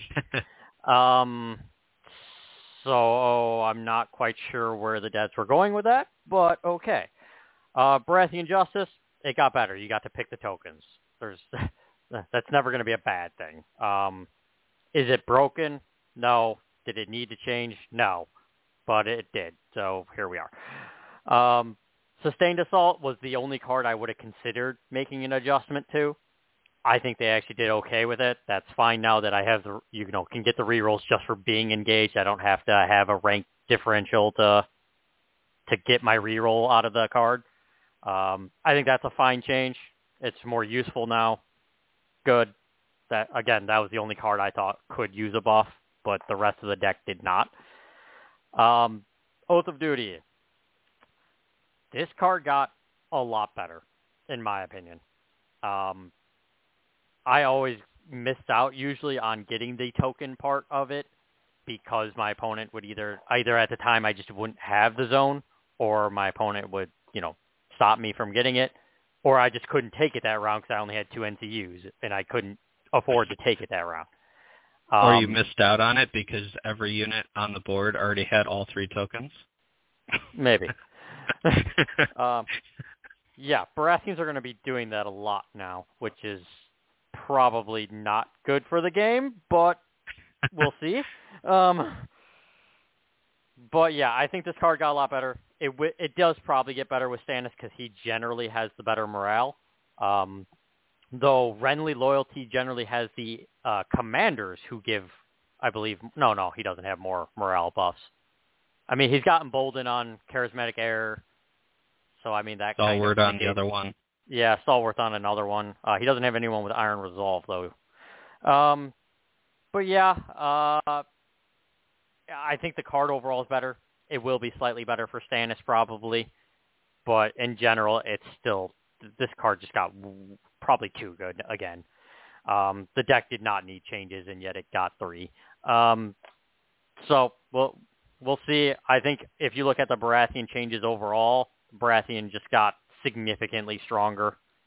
Uh, they got significantly, maybe not even stronger, but more options that are strong to work with.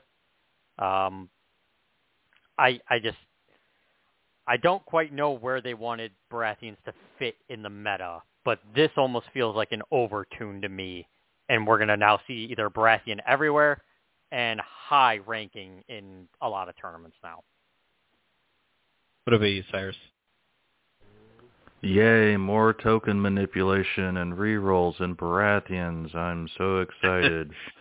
uh, getting rerolls is one of the, you know, better, more preferred buffs that you can give to a unit, particularly a unit that's engaged. And they just have so many ways of gaining rerolls now. It is pretty wild. Uh, I don't mind Baratheon Justice too much. Uh, that I, I just am grateful that it's not the old Baratheon Justice where they could toss out three tokens.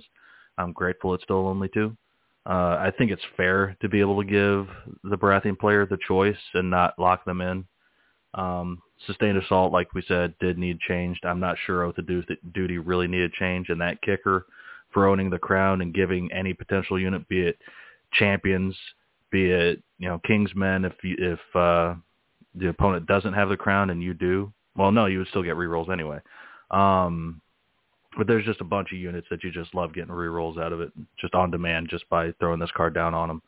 Uh, it's it's pretty strong, but I don't think that this is the thing that you know uh, pushes my buttons just as much as as Kingsman does.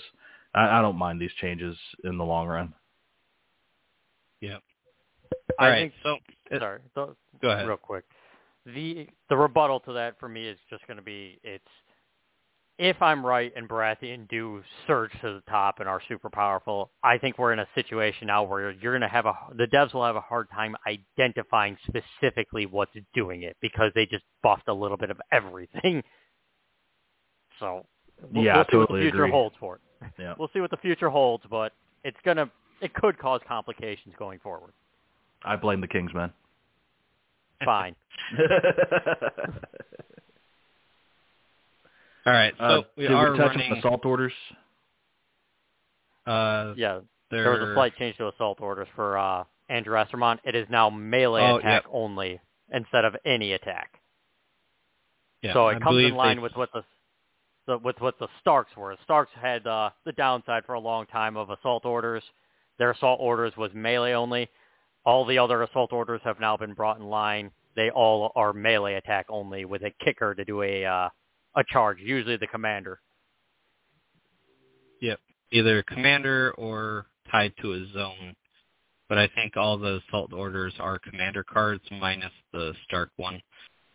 Um, so I don't know if anyone's been keeping track of time. We're actually running low on time. We've only gotten through one faction. Uh, so we're gonna wrap it up with uh, we're gonna try to get through Lannisters, and then this will probably be a three-parter, unfortunately. Um, but uh, regardless, I'm gonna try to get these all out in the next like three to four days, if possible, um, or three to five days. Uh, so right into Lannisters then. Oh, excuse me. Um, Fortunately, the Lannister changes are going to be pretty short, and most of it's depressing.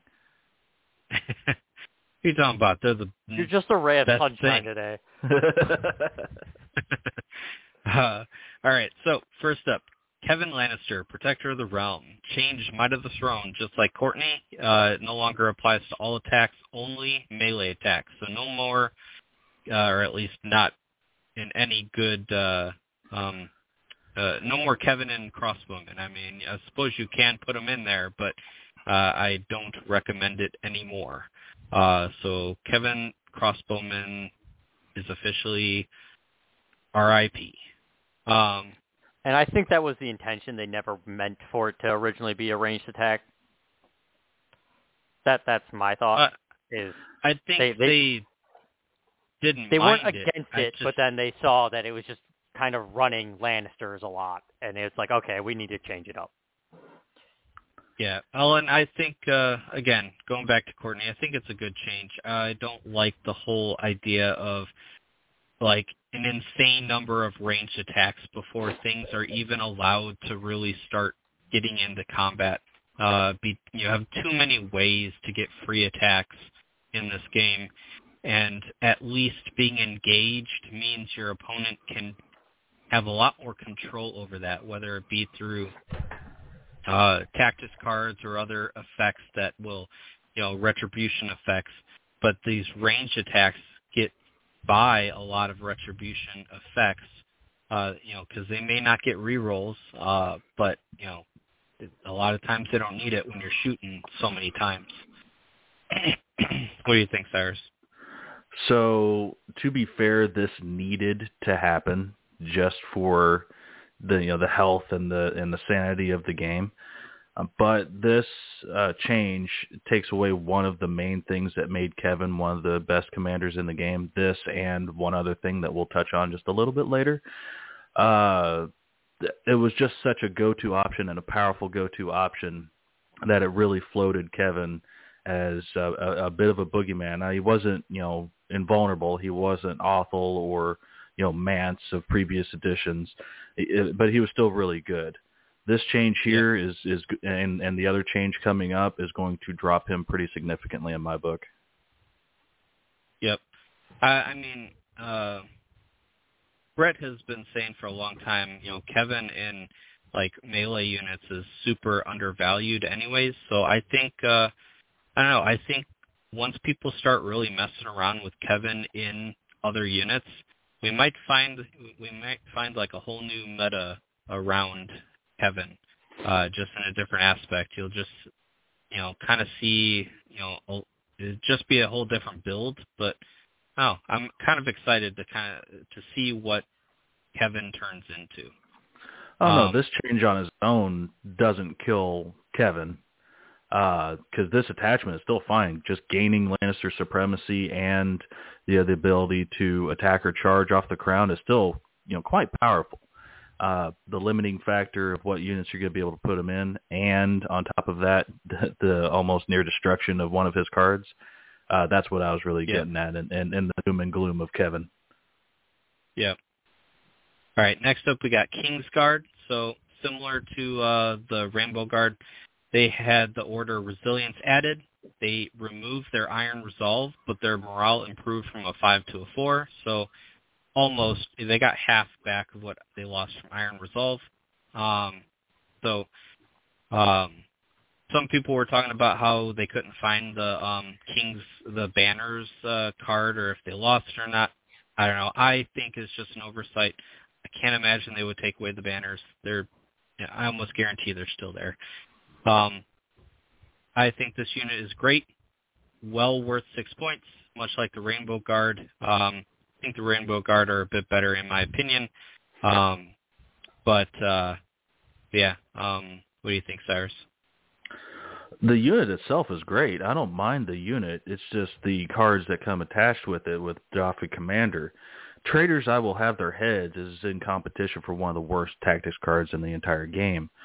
Uh, on top of that, you do have You Will Obey Me, which has a powerful initial effect, but still has a downside. And then I Am the King has a pretty decent effect with a significant downside. You got these downsides coming with this unit.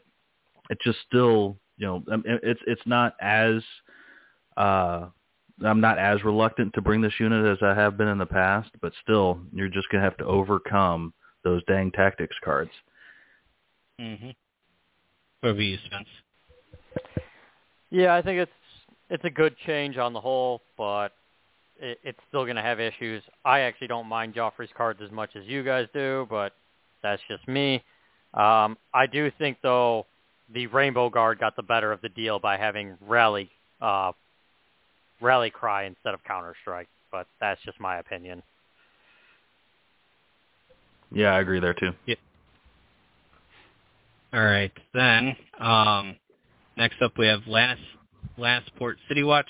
Uh, their morale was improved from a 7 to a 6, and the uh, changed adaptive style. So this is a, a lot less uh, impactful on the City Watch, though still, you know, still uh, pretty big because the City Watch was seeing decent play.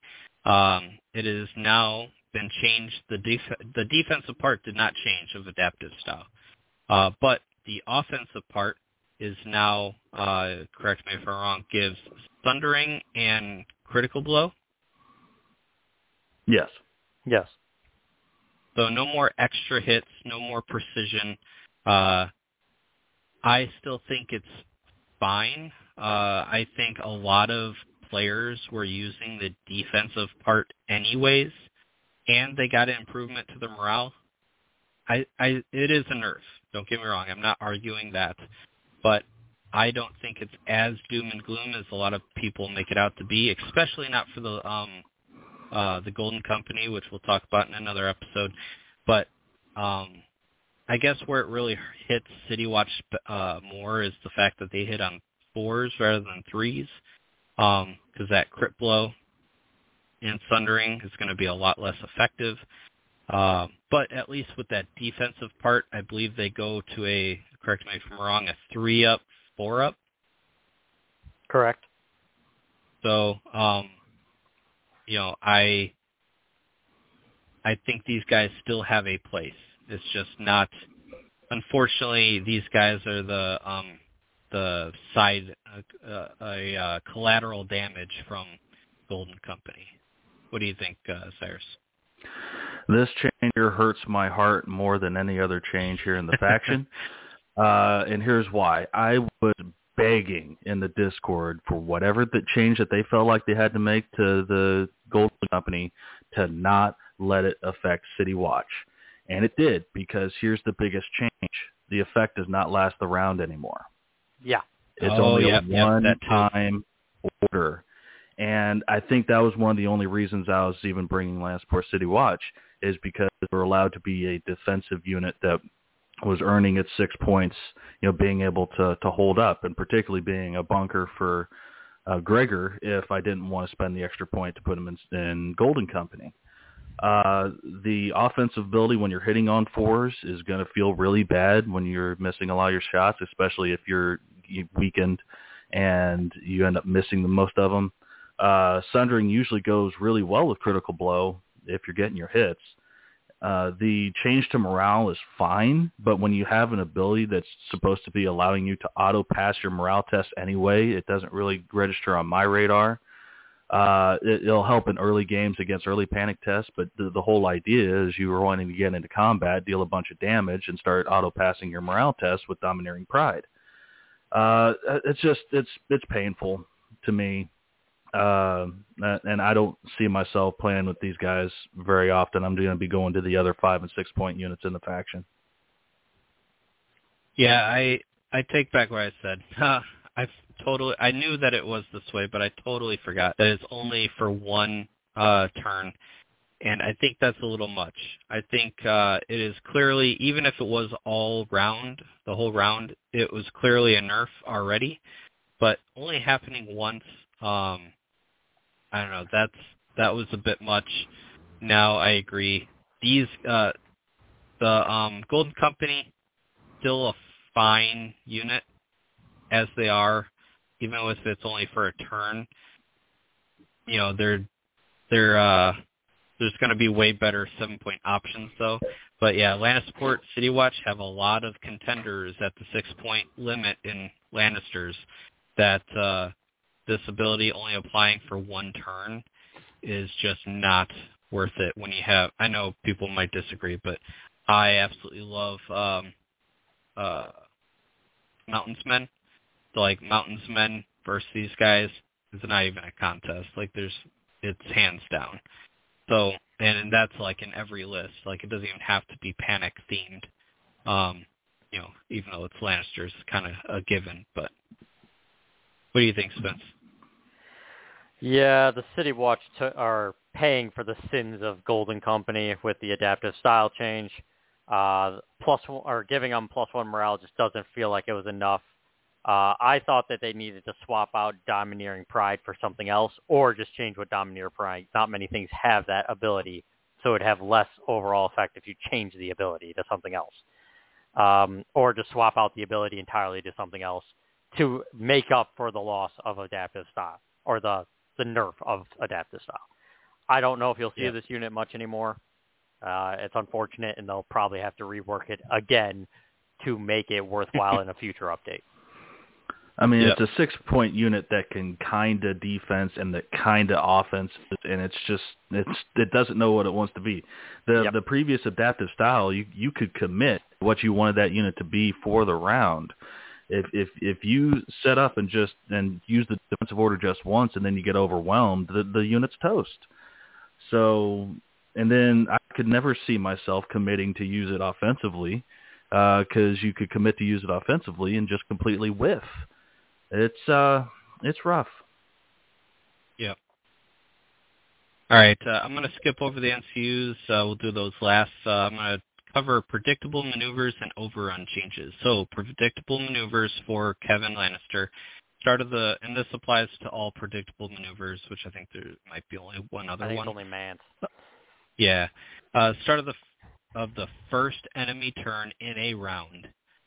Target one enemy combat unit and one enemy NCU. If either unit performs an action this turn before they resolve that action, one friendly combat unit may perform one attack, maneuver, or retreat action. So it used to be just at the start of any turn or any enemy turn, um, and you would pick one. And you often you would just wait until the they had no other options and they had to trigger this card, especially if the unit they had to activate was engaged.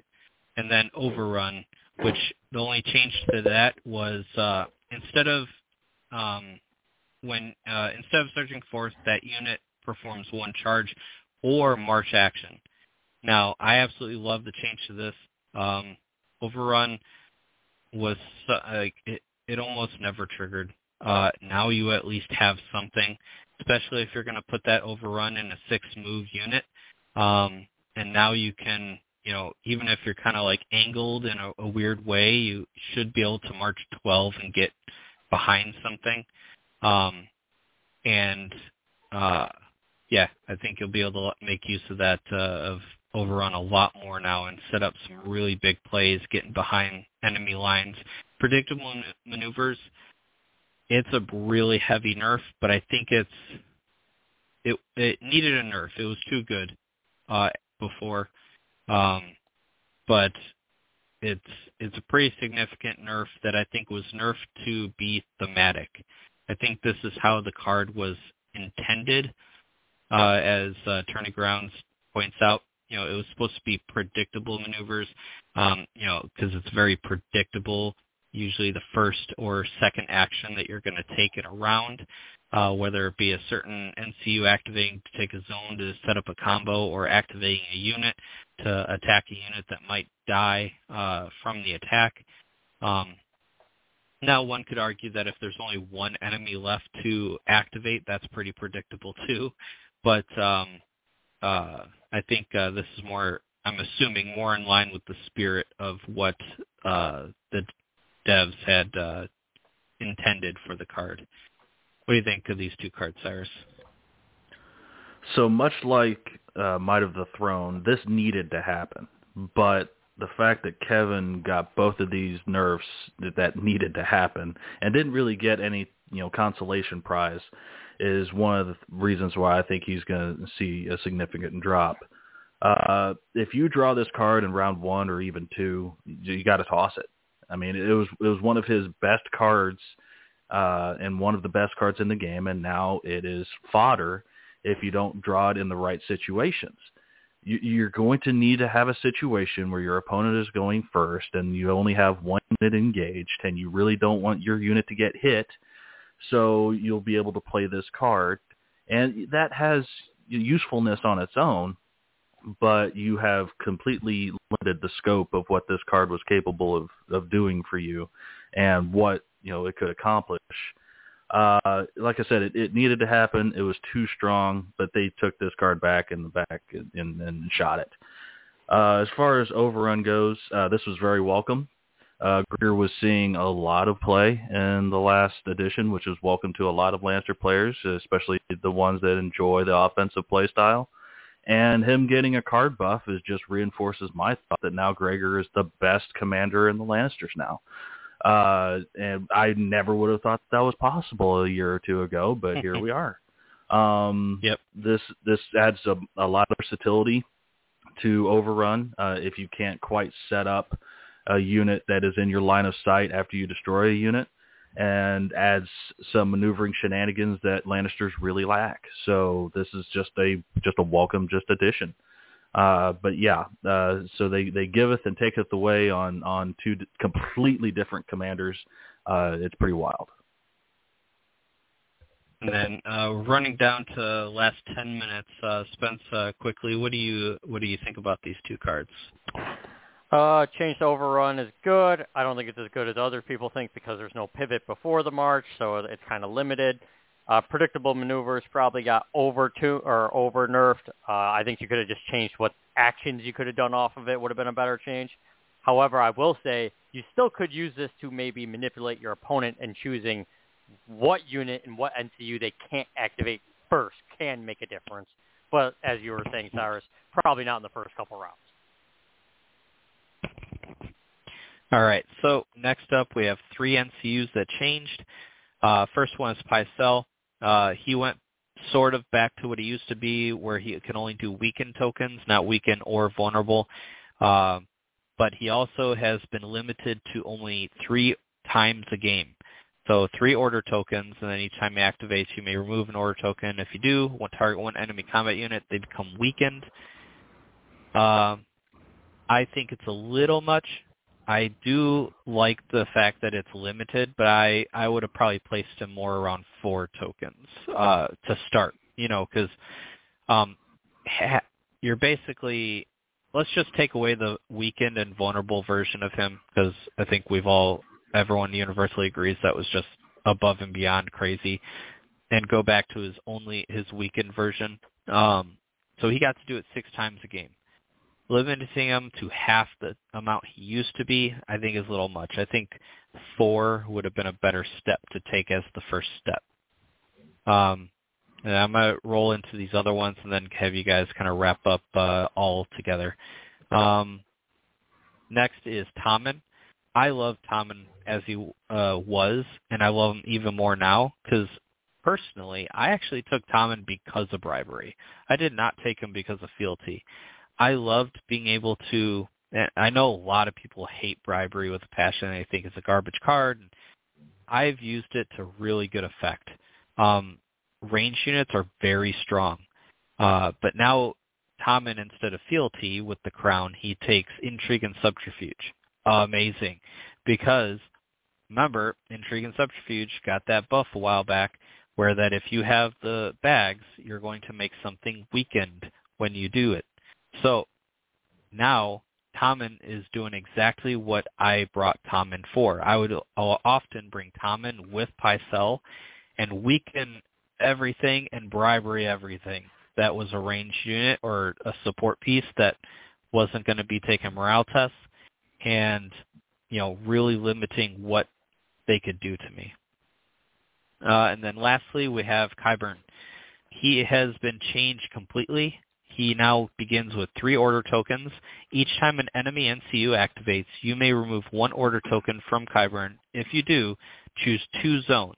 If that NCU claims either zone this turn, after resolving that zone's effect, target up to two enemy combat units. They become vulnerable. Um, I like it a lot. It's very similar to Cortnay's uh, healing, uh, but it's two vulnerables instead.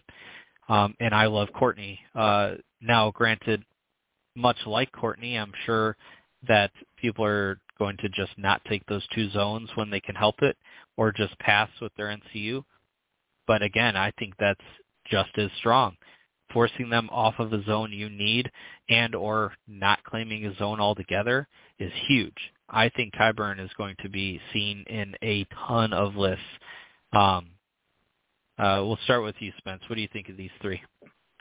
So I agree the Pycelle change was probably a little much, and it should have been four tokens. Um, it's unfortunate for him. Maybe he'll get a, a change in another update. Uh, I like the Tommen update. I really like Intrigue and Subterfuge, and being able to play it four times in a game is fun and awesome, and continues with their control theme. Uh, Qyburn, I'm kind of on the fence about where I go. I think there's a lot of, to use from it, but I'm not sure because I mean I could definitely see him in a Gregor list because you are an offensive you know force. But Lannisters generally aren't being that offensive, so I I don't know how how much you're going to actually see of him, but I do think you will see. Him. Now, double Knights of Casterly Rock would love these vulnerable tokens. um, all right, what do you think, Cyrus? So I think it's possible that uh, Michael and Fabio are time travelers, and when they said that Pycelle isn't seeing much play, they might have been, you know, traveling back from a time where they just nerfed him, because he's not going to see that much play now. Uh, it, it it sounds a bit extreme to jump right to that, but three tokens throughout an entire game, even if they're good tokens like weakened, it it seems like it's a bit too much.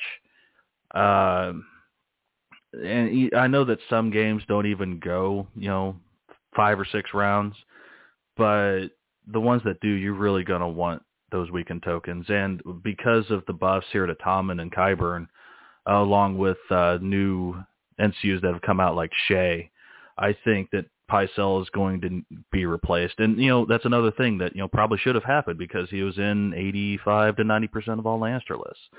So they're going to get their wish, but I think they really overtuned it.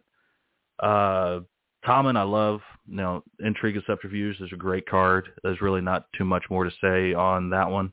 I really struggle with bringing him or Cersei in lists where I can't guarantee the control of the crown, so I'm typically bringing Joffrey to pair with him, and that combo there, you're going to be feeling pretty good about.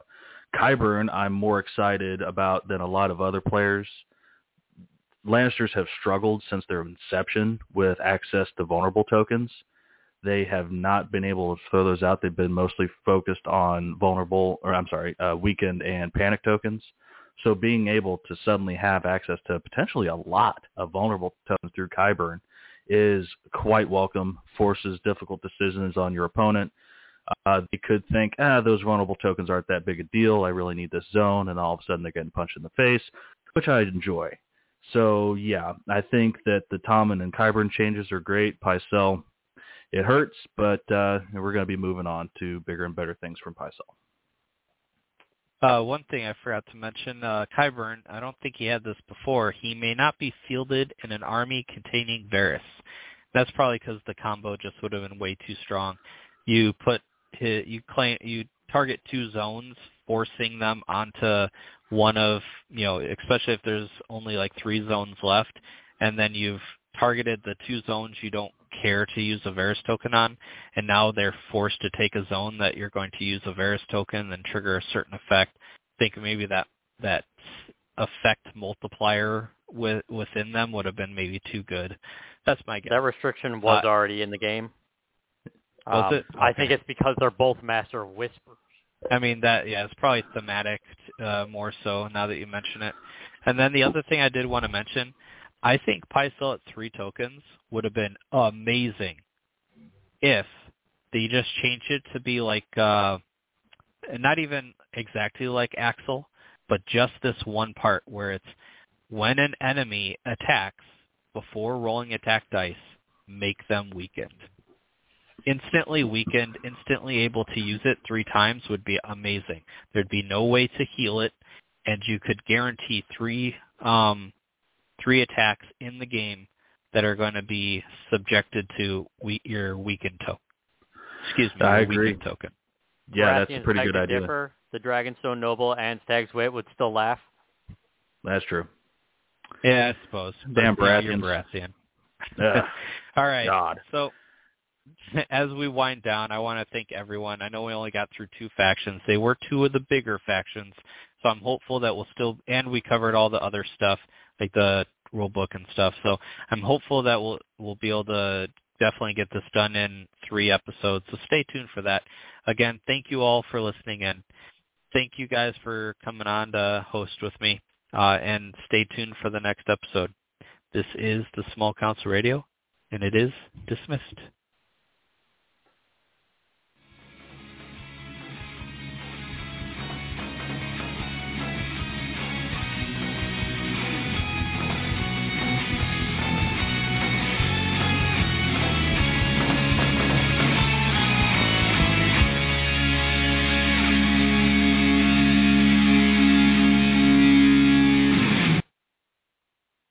still here. Why?